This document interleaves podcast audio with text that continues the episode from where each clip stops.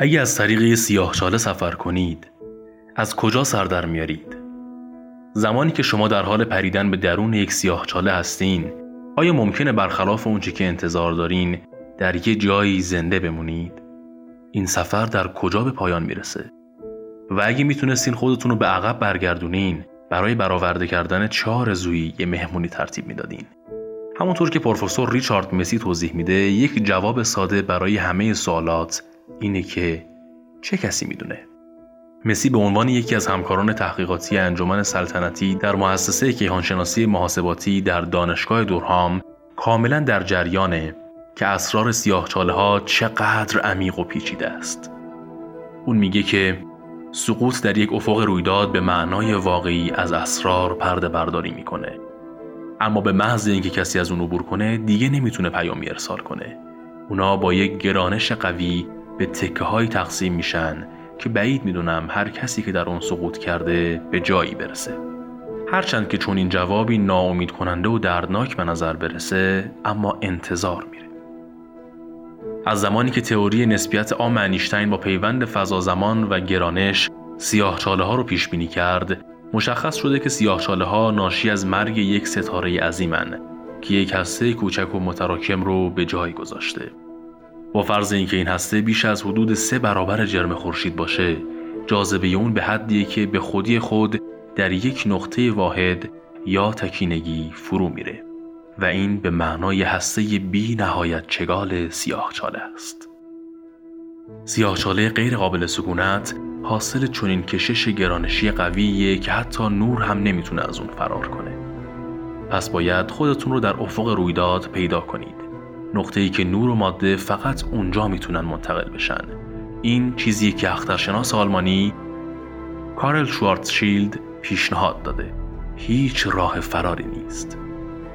طبق گفته مسی نیروهای کشندی بدن شما رو به صورت بافتهای اتمی تقلیل میده فرایندی که به اسپاگتی شدن معروفه و سرانجام بر اساس این تکینگی بدن خورد میشه به نظر می‌رسه ایده‌ای که بشه در جای چاپ کرد کاملا خیالی باشه در مورد کرمچاله ها چطور؟ آیا وجود دارن؟ سالهاست که دانشمندان این احتمال رو میدن که سیاه چاله ها می‌تونن میانبرهای کرمچاله‌ای باشن به کهکشانهای دیگه همونطور که بعضیا میگن حتی ممکنه مسیری به جهان دیگر باشن چون این ایدهی برای مدتی باب شده بود در سال 1935 انیشتین به همراه ناتان روزن به دنبال نظریه‌ای بودن که بتونه دو مکان مختلف در فضا زمان رو به هم متصل کنه اما در دهه 1980 هنگامی که کیپ تورن یکی از متخصصان برجسته جهان در علم فیزیک در مورد پیامدهای فیزیکی نظریه نسبیت عام انیشتین مطالعه می کرد به موضوع تازه‌ای رسید.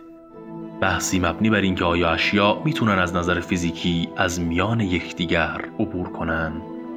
مسی گفت خواندن کتاب معروف کیپتورن در مورد کرمچاله ها برای اولین بار مرا مثل کودکی هیجان زده کرد. اما به نظر نمی‌رسه که کرمچاله ها وجود داشته باشند. در واقع کیپتورن کسی که مشاور تخصصی فیلم معروف اینترستلار هست در کتاب خودش به نام علم میان ستاره‌ای می نویسه ما در جهان هنوز چیزی ندیدیم که در طول عمرش تبدیل به کرمچاله شده باشه. کیپتورن میگه که سفر از طریق این تونل های نظری به احتمال زیاد به صورت داستان علمی تخیلی باقی میمونه و مطمئنا هیچ مدرکی مبنی بر وجود یک سیاه چاله نمی‌تونه چنین مسیری رو ارائه بده. اما مسئله اینجاست که ما نمی‌تونیم از نزدیک خودمون رو ببینیم. ما حتی نمی‌تونیم از اون چه که درون سیاه چاله رخ میده عکس بگیریم. اگه نور نتونه از گرانش عظیم اونها فرار کنه هیچ چیزی نمی‌تونه با یک دوربین ثبت بشه. با توجه به چنین چیزی نظریه میگه هر چیزی که از افق رویداد فراتر بره به سادگی به سیاه چاله اضافه میشه. زیرا که زمان به این مرز نزدیک میشه. به نظر می‌رسه که این اتفاق فوق العاده آهسته رخ میده. بنابراین پاسخها هم به سرعت به دست نمیاد. داگلاس فینکبینر استاد نجوم و فیزیک دانشگاه هاروارد گفته فکر می‌کنم داستان استاندارد این باشه که اونها منجر به پایان زمان میشن یک ناظر دوردست دوست فضانوردش رو نمی‌بینه که در سیاه چاله سقوط می‌کنه. اونها با نزدیک شدن به افق رویداد و در نتیجه انتقال به سرخ گرانشی قرمزتر و ضعیفتر میشن. اما دوستی که به درون سیاه چاله سقوط می‌کنه وارد مکانی میشه فراتر از همیشه. ممکن است یک سیاه چاله به یک سفید چاله منتهی شود. مطمئنا اگر سیاه چاله ها به بخش دیگری از کهکشان یا جهان دیگری منتهی بشن باید طرف مقابل چیزی وجود داشته باشه آیا این می‌تونه یک سفید چاله باشه؟ نظریه‌ای که توسط کیهانشناس روسی ایگور نویکوف در سال 1964 مطرح شد. یک سیاه چاله به یک سفید چاله که در گذشته وجود داره پیوند می‌خوره. برخلاف سیاه چاله یک سفید چاله اجازه میده که نور و ماده از اون خارج بشه اما نور و ماده نمی‌تونن بهش وارد بشن. دانشمندان ارتباط احتمالی بین سیاه چاله ها و سفید چاله ها رو مطرح کردند. در مطالعاتی که در سال 2014 در مجله فیزیکال ریویو دی منتشر شد، دو فیزیکدان با نامهای کارلو روولی و هال رامهاگراد ادعا کردند معیار کلاسیکی وجود داره که معادلات انیشتین رو خارج از یک منطقه فضا زمان محدود توجیه می‌کنه. به این صورت که فروپاشی ماده در سیاه چاله رخ میده و بعد از اون از یک سفید چاله بیرون میاد. به عبارت دیگر همه ماده‌ای که توسط سیاه چاله بلعیده میشه به بیرون فوران می‌کنه و سیاه چاله ها می‌تونن زمانی که از بین میرن تبدیل به سفید چاله بشن. فینک باینر میگه هاوکینگ گفته که یک سیاه چاله برای همیشه عمر نمی‌کنه.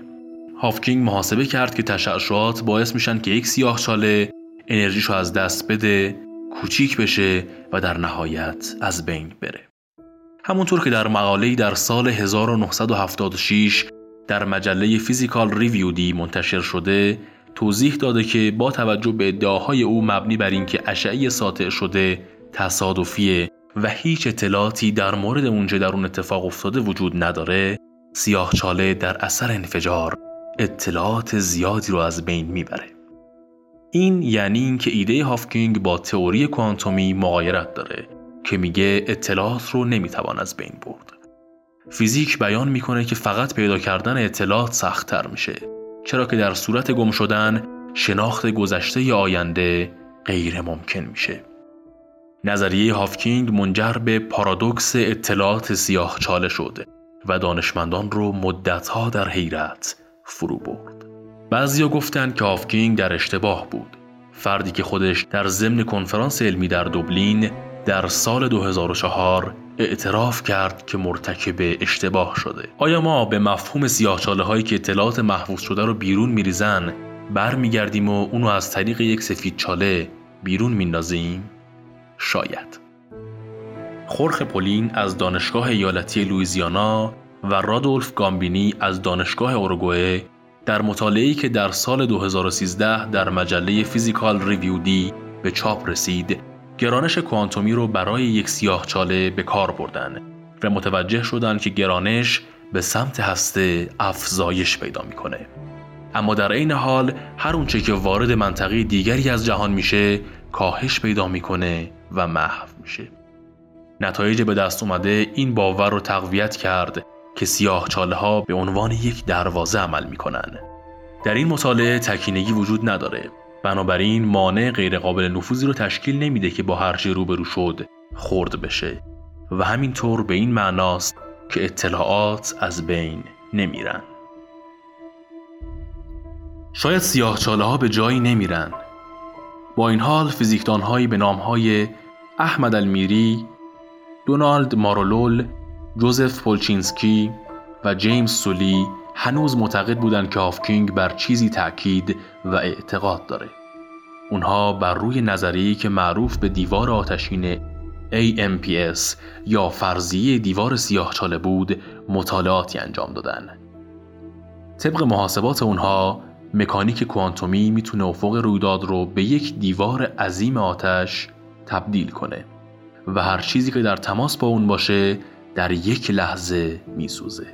در این صورت سیاه چاله ها به جایی منتهی نمیشن زیرا که هیچ چیزی نمی‌تونه داخل اونها بشه